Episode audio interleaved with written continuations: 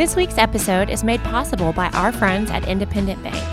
You can learn more about them at i-bankonline.com. Good morning, good morning, Memphis. You are listening to Meanwhile in Memphis on WYXR Radio, 91.7 FM. Our show is the program dedicated to conversations that celebrate the organizations, initiatives, and people that are reshaping Memphis for the better. Meanwhile in Memphis is brought to you by New Memphis, a nonprofit organization whose mission is to develop, activate, and retain the city's most important resource its people. Your hosts today are myself, Anna Thompson, and Rebecca Daly. Before we dive into this conversation about election season, we want to remind you to go vote. Early voting is open now through Saturday, September 30th, and if you can't swing it during this time frame, make sure to mark your calendar for Thursday, October 5th. Also coming up is our Celebrate What's Right luncheon coming up on October 17th at the Kent. The theme is Back to the Future. Memphis is a city with momentum, and we're taking a look at how our past can propel our community forward through the field of adaptive reuse. You can find out more information about this event at newmemphis.org/events. Super excited for the conversation today. We will be bringing in journalists from both the Daily Memphian and the Commercial Appeal to talk about the critical importance that local journalism has on our everyday life as a city citizen, but also how incredibly important it is in the run up to a municipal election. So, the journalist in me is just giddy with joy today. Joining us today, we have Samuel Hardiman, the enterprise and investigative reporter at the Daily Memphian. He has covered government as well as City Hall among his beats in journalism speak for the topics that he covers. We also have Katherine Burgess, a reporter currently covering local government and religion for the commercial appeal. Please join us in welcoming Sam and Katherine to the studio as we discuss the importance of local journalism, particularly as we approach the municipal election coming up on October 5th. Thank you both for joining us today. Uh, will you uh, get started and tell us a little bit about each of yourselves and the organization that you work for? We can get started with you, Sam. Sure. Um, I'm Sam Hardiman. I'm from Rhode Island originally, educated at the University of Missouri. Go Tigers. That's Mizzou for people confused. And I work for the Daily Memphian, which is a relatively new online only news outlet here in Memphis. And I'm Katherine Burgess. I currently cover both Memphis city government and religion for the Commercial Appeal, which is our, uh, I guess you could call it, it's uh, the legacy paper in town. Um, I also, I mean, I cover a little bit of everything. We're a small newsroom, so whatever kind of gets thrown in your direction, I uh, am usually happy to cover. There's a lot of variety, but my main beats are City Hall and religion no small task for either of you. So thank you. Out of curiosity, I'd, I'd love to understand as each of you are getting to know candidates um, in an election cycle through your interviews, what are you hoping not only to learn about them, but hoping to share with the community? What's your approach there? I think it's been interesting this uh, moving up to this mayoral race because some of the candidates I've known for years and then other candidates I'd never even met before they announced their campaigns and I started following them. Um, so it's been a lot of fun to learn new things about people I've known a long time, um, but then also learn new things about people I've never met before. Um, I think definitely I'm hoping to convey to readers um, these individuals their plans for the city should they be elected, um, but also a little bit of who they are, how they think about who they are um, where they come from. There's always, I mean, every single person running has an interesting story. Yeah, to build off what Katherine said, I think for me, it's it's honestly more of showing who they are as people and uh, sort of showing their their character and um, how they react to certain things. We did, uh, at least I did. I did three podcasts with uh, three of the leading mayoral candidates: Floyd Bonner, Paul Young, and Willie Herenton. And my goal in those interviews and in the profiles I wrote about those three men was not to uh, listen to their stump speech, which you can hear and you can log onto a website if you want to read about it. but instead, you know, give people a sense of their personalities and then what they're like under pressure. Um, you know, the pressure of Sam Hardiman sitting across the table from you is nowhere near the pressure of the mayor's office, but it's at least something. And so that was important for me as well. In thinking about this particular election, it's notably historic. Sam, could you talk a little bit about what has stood out to you as a unique factor in getting to know these candidates? Yeah, I mean, I, I think the historic nature of it is that we don't have a, an incumbent, right? It's been a long time in this city. I, I don't, I can't tell you how many years it's been. I think my colleague Bill Dries could, where we since we've had an incumbent mayor, and so really because there is no uh, runoff, you don't need fifty percent of the vote. It's just the first person past the poll, the person with the most votes, that's going to win. I think that's really added a dynamic to this race in terms of every candidate matters and every vote matters. And I think that that's, I think, informed Katherine's coverage. I think it's informed my coverage for sure. And if I can just jump in there off of what Sam said, I think it definitely stands out how there's just so many candidates, 17 people on the ballot.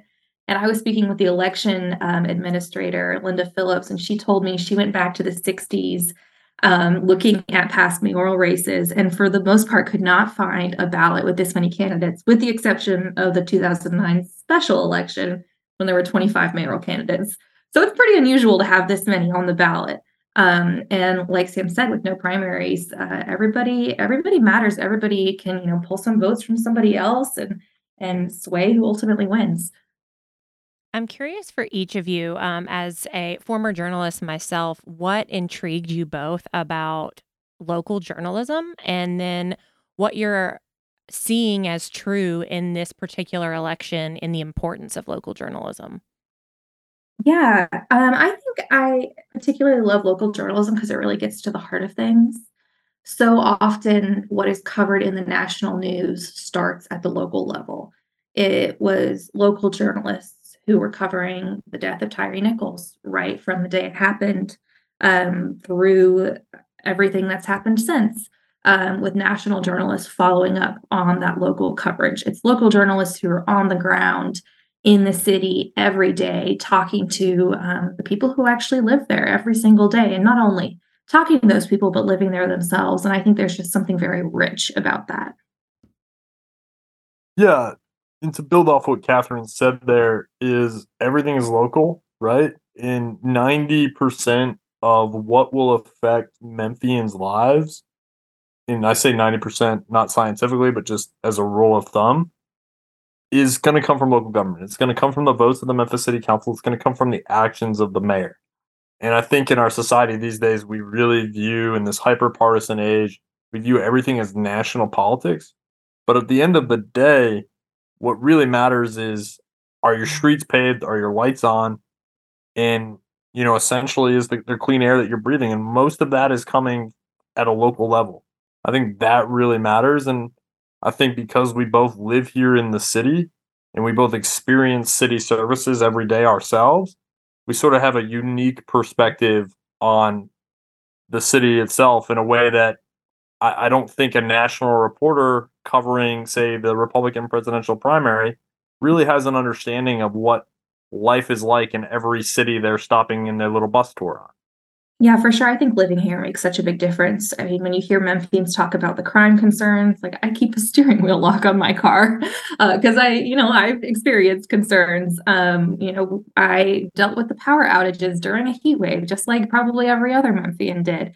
Um, so we, I think, very viscerally understand a lot of the uh, experiences of Memphians and how that drives conversations about politics, how that drives different candidates' platforms um, and how that may ultimately drive whoever winds up in office. Sam, you touched on something, um, and then Katherine, you expanded on it that you have personal experiences with the challenges that our city face faces, and also that there is a personal affiliation with politics. It's something that people take very personally. What sort of challenges do you face in bringing ethical and non-biased reporting to the forefront, especially in an election cycle? Sure, I think that's a I think that's a great question. I mean, to build off what you know, Katherine and I were I think talking about a little bit there is like when they were rolling blackouts last year, we were here, we were affected, right? Um, I think I've had my car broken into multiple times, right? Thankfully, nothing but a T-shirt's been stolen, but that's happened, and so you you do feel these visceral emotions, particularly like say when the power's out, you're frustrated. You're frustrated at Memphis Light Gas and Water, and I think it's really important as a journalist to separate what is inconveniencing you today and, and maybe even affecting you today and thinking about the bird's eye view of what people need to know and what is going to make them have more informed choices and more informed lives. I mean, me personally, in this upcoming election, I probably won't vote for a single candidate that's on the ballot. Not because I don't think voting is important. I will go vote. The cat that's sitting next to me right now will probably get a write in vote. Go Abby. But it to me is important not to go through the act of actually voting for a candidate that I've covered.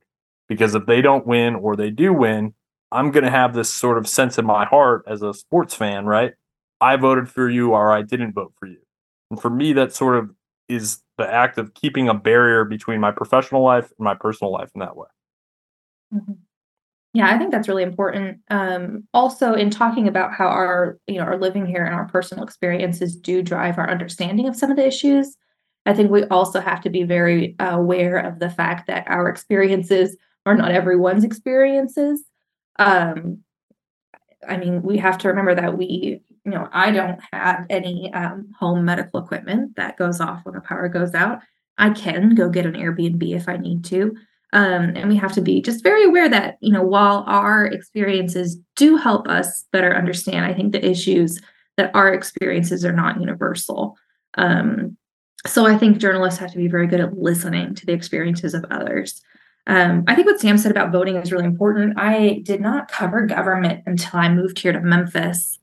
And I actually, um, I think Sam was the first reporter I ever heard say, Oh, I don't vote in races I cover.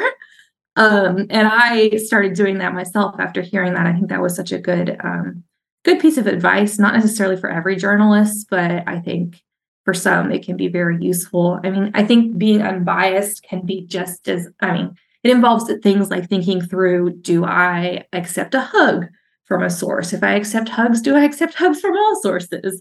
Do I let them buy me a coffee or not? And I think journalists have to just be very careful to set standards for themselves and keep up with those standards um, as we just, you know, work with these people every day.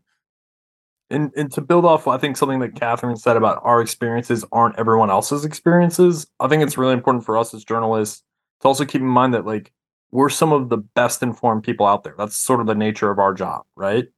And so thinking through, well, I think that this is silly because I know all of these facts.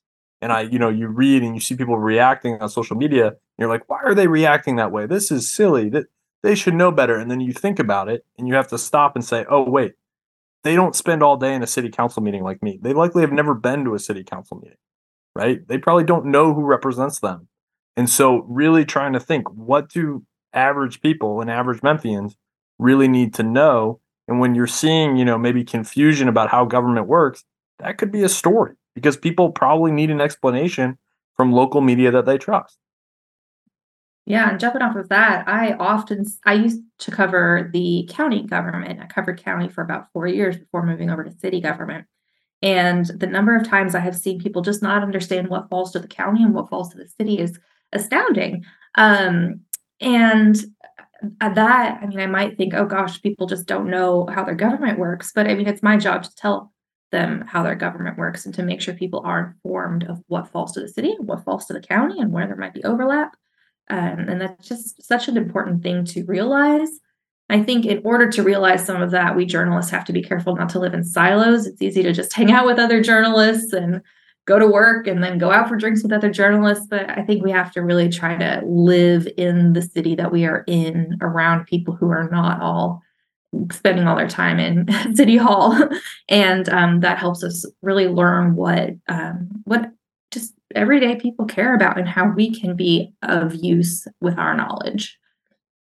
You've both brought up some really, really interesting realities of what it looks like to cover um, a government or politics kind of beat in 2023. And honestly, I hadn't thought of all the nuances of what that must mean to kind of keep your barriers up to remain unbiased. And as a consumer of the local media, it's really nice to know that that is being thought of and that it, you're very conscious in making sure that your coverage is not only, you know, cutting edge and informative as a resource, but that you're doing the internal work of every little thing to make sure that you kind of remove the bias. It's very comforting. Yeah, and one thing that's really nice of you to say, and uh, one thing I would like point out is like human beings are by nature imperfect machines, right? Like we, you know, I'm not gonna do everything right all the time, and and the questions that I ask and the lens that I look through, some those are all subjective because it's from my lived experience and education. And so I think what Katherine and I we used to work together, we used to sit next to each other every day at the commercial appeal and I do with my colleagues now, and I know she does with her colleagues now, is is talk through things and and bounce things off one another because someone has a different perspective than you, and that perspective in certain situations may be better than yours. And you should really ask questions and not be certain because I think something this job really teaches you well is don't be certain about very much. That's so true. yeah, and I think bouncing again off of what Sam just said, um, we journalists need to accept um, when people call us out if we are not acting in an unbiased or writing in an unbiased manner. And sometimes that comes from your colleagues, sometimes that comes from people at other news organizations. I mean, we, our job, a lot of our job is calling people out on things. And if we can't accept ourselves being called out when we mess up, um, we've got a big problem there. Yeah, historically, um, the journalism has always functioned as the watchdog for government and for everything like that to make sure that any injustices are brought into the forefront. So I think, Katherine, that's a really good point to say that you have to be vulnerable enough to allow your own biases to be called on the carpet as well if you're doing it for others. Mm-hmm. And I think it's it is important to remember. Of course, we're human beings. Of course, we have our own opinions. Of course, we have sources we like and sources maybe we don't like. But I think the being unbiased is a practice and it is a um, a set of standards and it is a way to go about writing it doesn't mean us getting rid of our personal opinions um, i mean for many journalists it doesn't mean that they don't go vote um, but it's a manner of treating people fairly of, of writing a specific way and of not putting that personal bias that everybody has into your work and that does take a lot of work to get that right, um, especially with a lot of help from colleagues. Sam, um, you mentioned a minute ago how humans are imperfect machines. And then, Katherine, you kind of followed up with that. I'm curious what the role of AI is like um, in covering really anything in local journalism, but particularly in local elections? Um, is it making your work harder? Is it making it easier? What is that kind of role in each of your respective newsrooms these days? Yeah, I would say there's no role that AI has in the Daily Memphian newsroom. I don't think there's really a role that it, you know, I just left the commercial appeal eight months ago and things certainly could have changed, but I don't think there's a role it has necessarily in the commercial appeal newsroom at all. I, I would think um, though there has been some AI generated content from Gannett, I, I would say mostly like as a journalist, we're sort of analog in a lot of ways. Like definitely use code. Like some people definitely use code. Some people use Excel formulas to, you know, run data, but that's been around forever. I think where AI probably comes in the most in our work is we both use a tool called Otter, and Otter is a transcription service. And so when I'm interviewing a candidate, which I did about an hour before this call, um, I'm recording in Otter and that's transcribing for me. And so that's a huge like time saver. And it can be a bit of a crutch because you're maybe not taking as good of notes as you took when you were just relying on your um, digital tape recorder and you know would have had to go through an entire recording in order to get every single quote but that's i think to the extent of like the way i use ai the way i see ai used is like sort of the everyday office tools that almost like pretty much any white collar worker would use and rely on, right? I, I don't think we use it for any sort of simplification of anything. And and and I think real reporters I think that those things are going to be very separate for a long time because AI and I'll stop rambling in a second here, but I was at City Hall yesterday, um, watching the city council meeting AI is never going to be able to watch a city council meeting the way an informed reporter can watch a city council meeting. And that the same holds true for national politics and state politics. AI is never going to be able to do that. Someone really smart can maybe explain to me how they will, but I just don't see that ever happen. Yeah, like Sam said, Otter has completely changed my life. Um, he also mentioned Gannett at making some stabs at, I guess, experimenting with AI in terms of how we think about AI possibly writing stories or taking over writers' jobs. And Gannett is the parent company for the commercial appeal.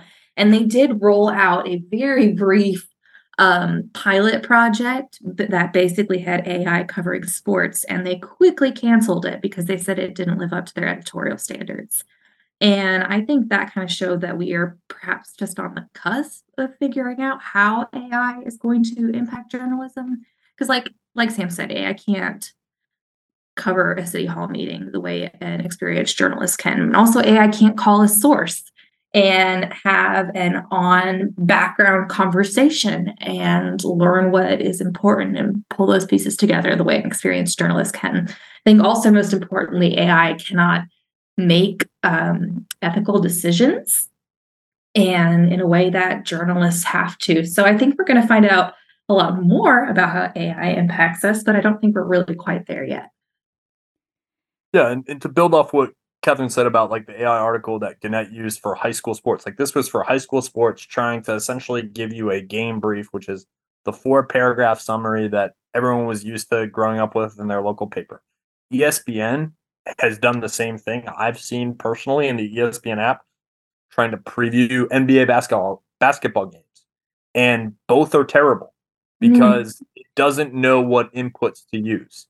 And that's a huge part of this is like companies are going to experiment, but to Katherine's point, it's really about the inputs. Like, how would an AI even cover a city council meeting unless the minutes were entered into a machine after the fact? Right? It's not sentient. It can't see. It can't hear. In thinking about the personal and human connections that you have the responsibility of making as a journalist.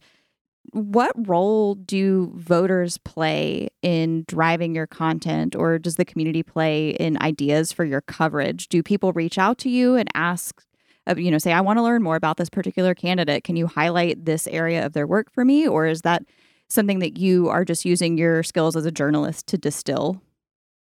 Oh, I think we definitely have a lot of people reach out to us, and we very much appreciate they do.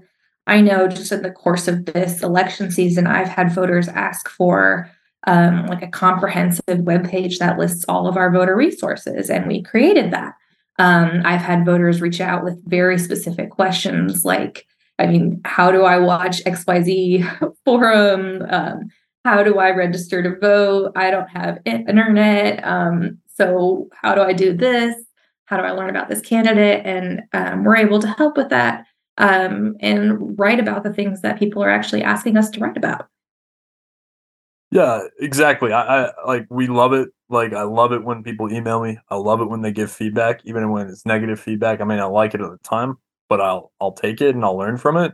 But also, like I said this to some colleagues a couple of weeks ago. Like people are really smart, right? Like I don't think Katherine or not or I, despite as much time as we spend doing our jobs, think we're an expert at everything related to government or elections. And there are people who are really informed that have been around these things or just normal people, and they can really help us understand stuff. And then, for example, when we were covering um, residency and whether or not two candidates, Floyd Bonner and Van Turner, should be on the ballot, and whether or not Memphis had a five year residency requirement to be mayor of Memphis, people would reach out about our coverage, at least to me, which was really technical. It was really in the weeds of what the city charter said. And people would be like, "What? wait, back up. Why is this really happening?" And that really informed like some of the articles I wrote sort of after the fact, sort of explaining the politics that led to essentially the city charter being evaluated by a Shelby County chancellor, a judge. And so really I use it as like if someone's asking me a question about my coverage, and if they don't understand th- something I, I use it as an opening to do more because clearly i didn't explain it well enough Yeah, and I think also neither Sam nor I have lived in Memphis that long, and that's the case for a lot of the journalists here. And it's the people of Memphis who can inform us about historical context, um, who can tell us if, you know, maybe we've written a story where there's a whole lot more going on behind the scenes that even us spending all of our time in City Hall aren't aware of. Um, and I'm I'm always appreciative of that. I feel like you both hit on how important context is and how important it is to be so well informed. And we run into the same kind of issue y'all do a lot of times is that we spend our days going through a lot of this stuff. And if we're still confused, I'm like, geez, I wonder, you know, what somebody else might be feeling. Um, so that does inform some of our stuff as well.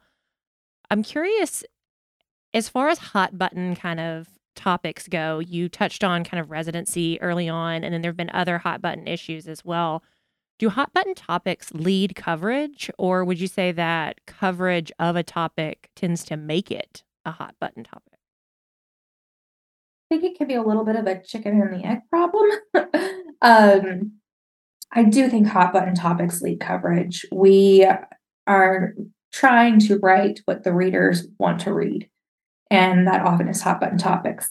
With that said, though, I think there can be topics that are not um, given enough attention. And then when we write about it, they become hot button topics. I sometimes think a little bit about uh, the election of Donald Trump in 2016 and how the national media got a lot of criticism for focusing on him a lot as a hot button topic, so to speak. And um, some people attributed that attention with um, him winning the presidency. Um, and there may be some merit to that. But at the same time, if the media had not covered him, they would have really had egg on their faces when he did win. And that would have been ignoring a huge segment of the voter population. Uh, um, so, yeah, it's a little bit of a chicken and an egg issue. Yeah, I think, yeah, to, to, to kind of dwell on the 45th president for a second. Um, the uh, he is the 45th, I believe he is. Um, was the 45th is to Katherine's point, right? I think national media really underestimated how much, and it's been well documented, right? How much what the former president was saying as a candidate was resonating with a broad base of people. And they covered him like a controversial figure and didn't ask themselves, well, why do people like find this message appealing? Right. And they sort of covered those people as fringe when really there were a lot of people that felt that way. And so to like kind of come back to the local here, I think that sometimes journalists uncover facts that make things make people talk about things, right? That's definitely been the case, you know, ongoing. I'm getting asked questions right now about some of my reporting regarding the stadiums and how the city is going to allocate money for FedEx Forum or Simmons Bank Liberty Stadium. And, you know, some of my reporting has sort of dwelled on the fact of how much money did the city actually receive and is there enough money? And that sort of led to more and more coverage and more and more talking about it. And it is a chicken and the egg issue because, like, at the end of the day, and it was the case before online metrics existed, and it is the case now, people vote with their feet and people want to read interesting, compelling stories, whether it's online or in print. And so, journalist's job I think is, you know, I think the question is really about how do we relate to the consumer? We're in the we're in the click business. We are in the readership business. That doesn't mean we write clickbait, but it, it, it means that if I if I'm writing a story that I think is super fascinating, but 25 people read it, I'm not doing my job. And and I think that's where I come from, and I I think Katherine comes from the same perspective of we want people to read our stuff, and so we really have to try to plug into what they care about, not necessarily what I care about. That makes me think of the the old adage, no press is bad press. And obviously there's a lot more nuance behind that statement. Um, I'm curious for each of you in your reporting thus far, um, leading up to the October election. What, in your opinion, are the hottest button topics for this particular election? Well, I think crime and infrastructure are the two big ones. Um, that's what people have been talking about at every mayoral debate and forum. That has what that's what's been on the television ads for candidates, both at the city council level and at the mayoral level. Um, people are interested in keeping the lights on and keeping the crime down. um, and have a lot of different ideas of the ways to do that.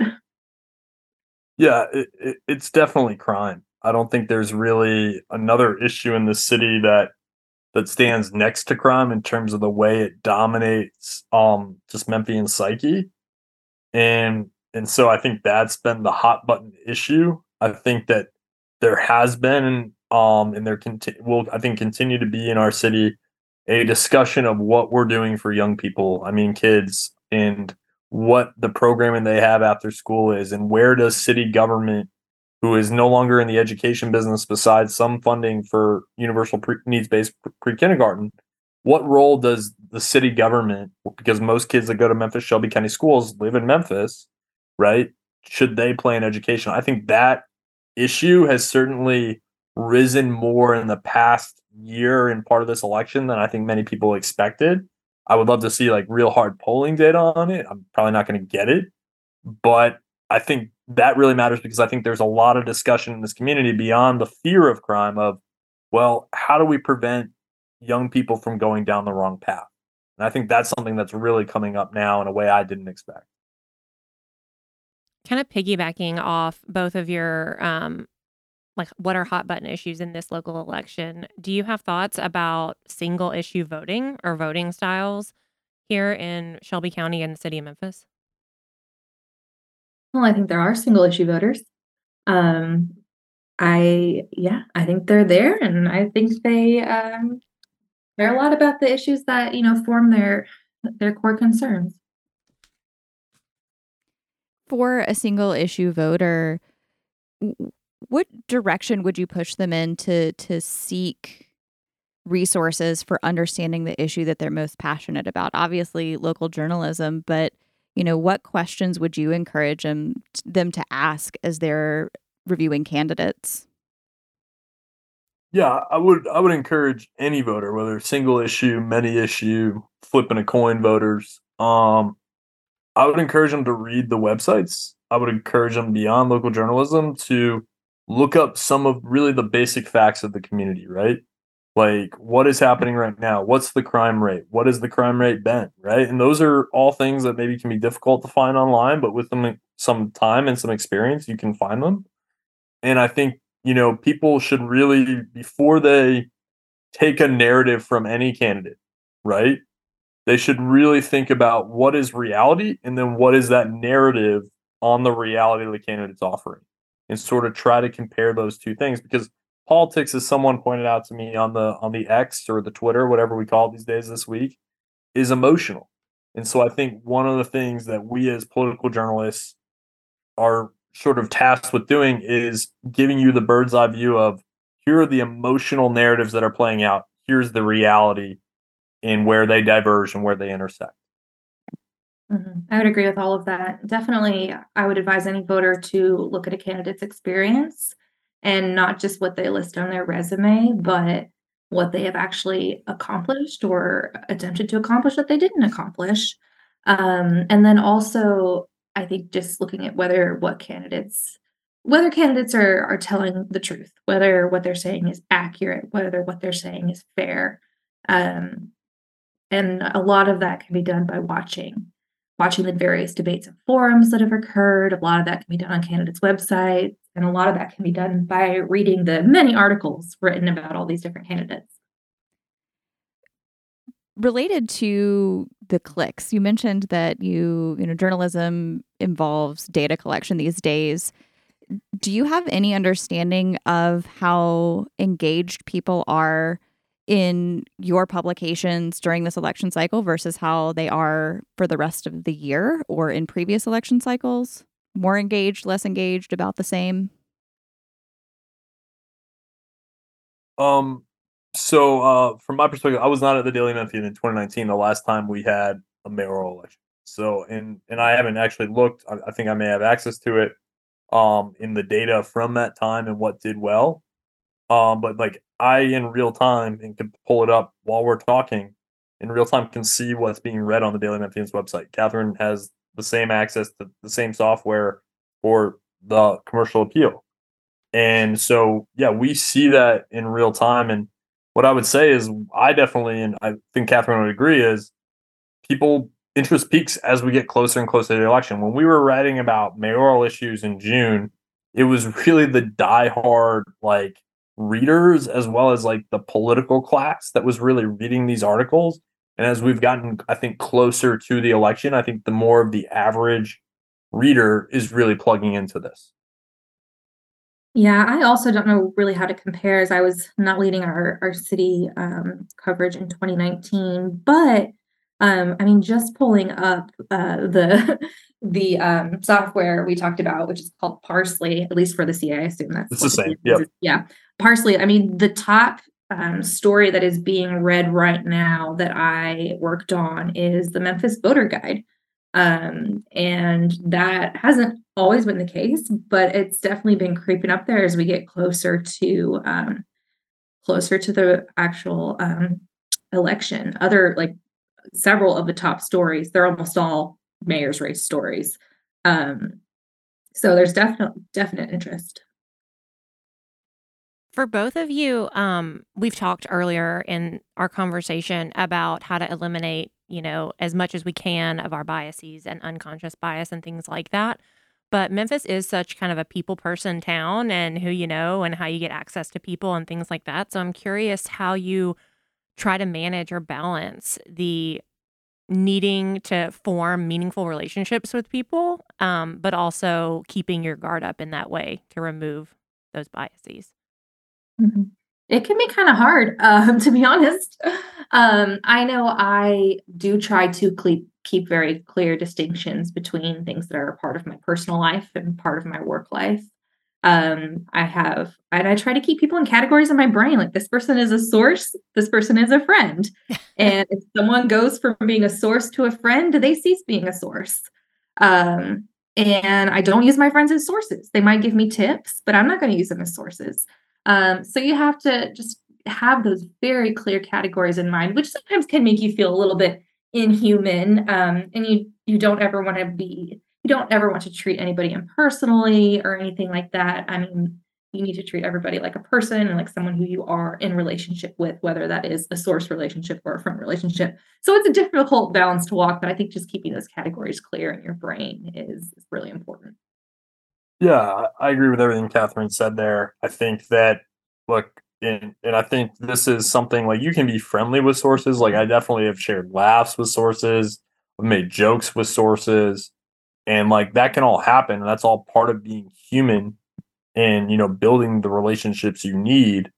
But I would tell you, and I think every a lot of people in Memphis politics would tell you that like when there's news, I'm going to cover it, and it doesn't matter if we've been friendly or haven't been friendly it doesn't matter if you've helped me out, you know, with information on a story or not. If there's news and it involves you and it may not be flattering, I'm gonna deal with it and I'm gonna cover the news. And like, I think anyone that deals with Katherine or myself very clearly knows that they're talking to a journalist and you know what we're going to do and the way we're going to proceed on news and so you know not to sound so like black and white about it but but that's how it is and and so you can be convivial and you should be convivial and you should be kind and you can ask somebody how they're doing and really care about it. And at the same time, cover the news and cover news that isn't flattering about them. Yeah, I remember once I had a local elected official say something to me to the effect of, We're cool, we're friendly, but I know that if I did something bad, you would write about it. And I was like, Yeah, that's that's about where I want to be. I want to be cool. I want to be friendly. Um, but also like you need to know I'm going to write about it if I have to write about it. Um, and I think the best relationships are with people who really understand that and understand your role as a journalist. I'm curious about this particular, you know, time period without favoring a particular candidate or issue. What are each of you most hopeful about with this election? Yeah, I guess I'll go first in that sense of what I'm hopeful for is that we get a group of people because and I don't know what who that group of people will be, but in terms of Memphis City Council members and the mayor and the administration that mayor creates that are willing that's what I hope for that are willing to work with one another. They're going to disagree, they're going to come from different walks of life.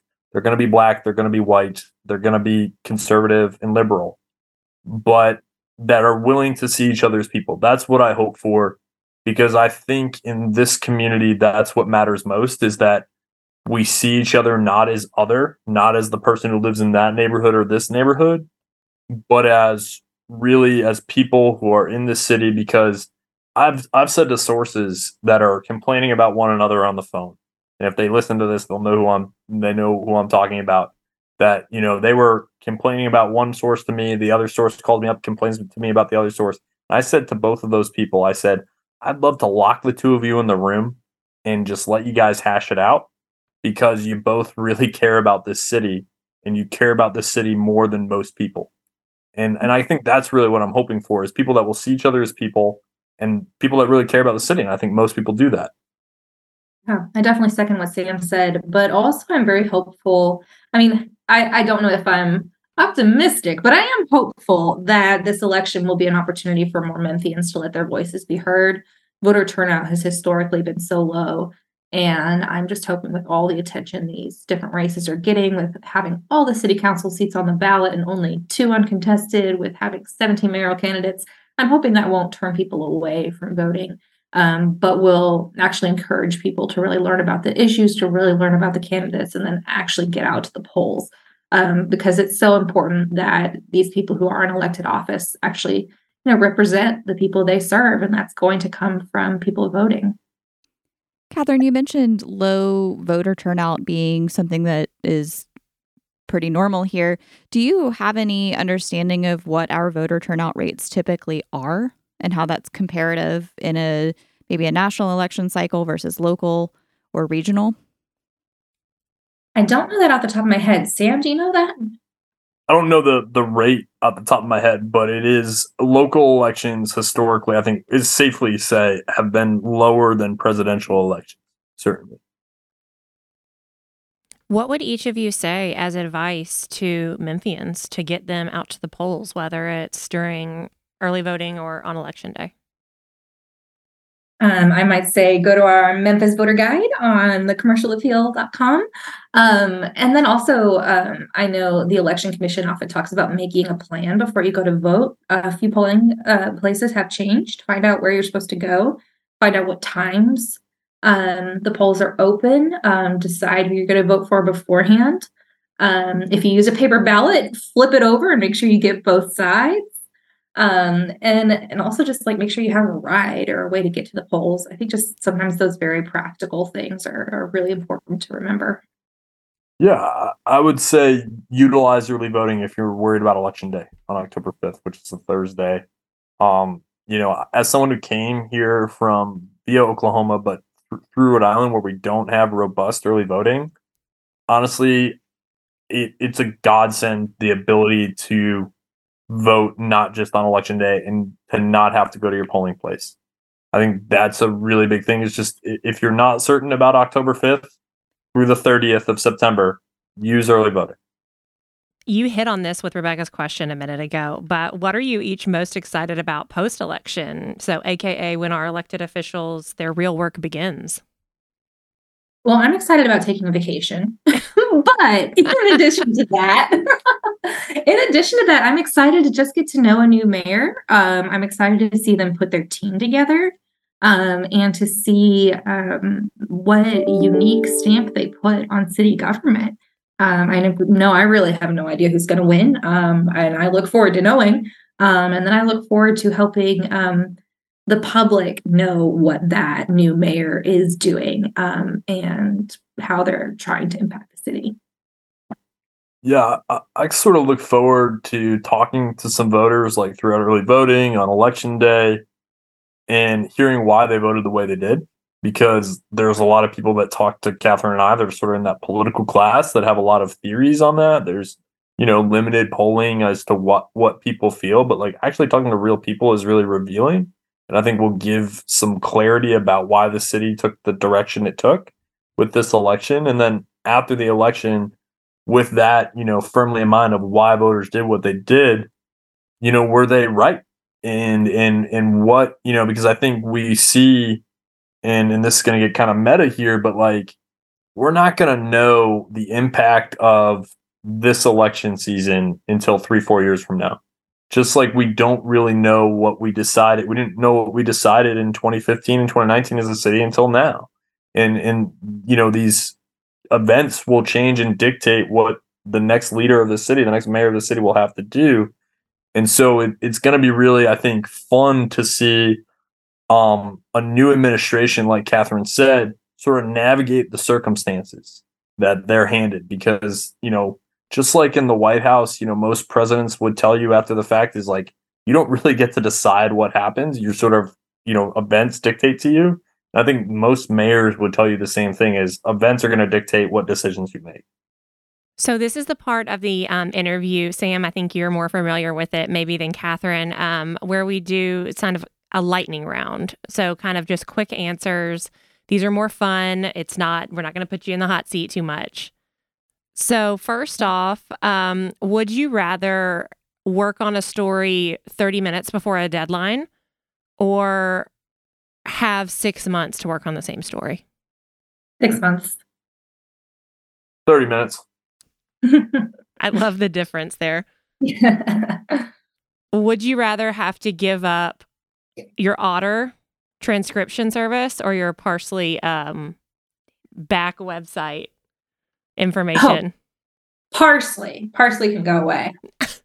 Yeah, I don't I don't even know actually if people are reading this stuff. All the stuff I said about people voting with their feet. No, I, I don't want to do more work than I do now with transcription for sure. yes, back in the dark ages I had to transcribe my own, so y'all are lucky ducks. okay, for both of you, print or digital? Mm. Am I allowed to ask a question about the question? Sure. We'll allow it. Are we talking about for us as consumers or us as producers of content? Since you asked the question, I'm curious about both. As a consumer, print. As a producer, digital. Yeah, ditto what Katherine said. I, I love reading um print. I love reading books. I don't like Kindles. Um, though I have one. I it would be nearly impossible to live and have done my job in the analog era of like print only. It would have been really hard.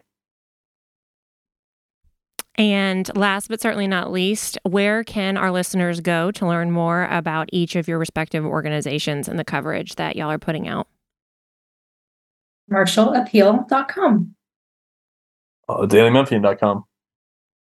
Thank you both so much for joining us today. I know y'all are hard at work, and we really appreciate you taking time out of your busy schedules to join us and talk about the importance of local journalism um, every day of the week, but also particularly in an election cycle. Thank you so much for having us. Thanks so much. Bye. Independent Bank is celebrating 25 years of sharing your stories, building your dreams, and serving you heroically. Find out how iBank can help you achieve your financial dreams at i-bankonline.com. Member FDIC.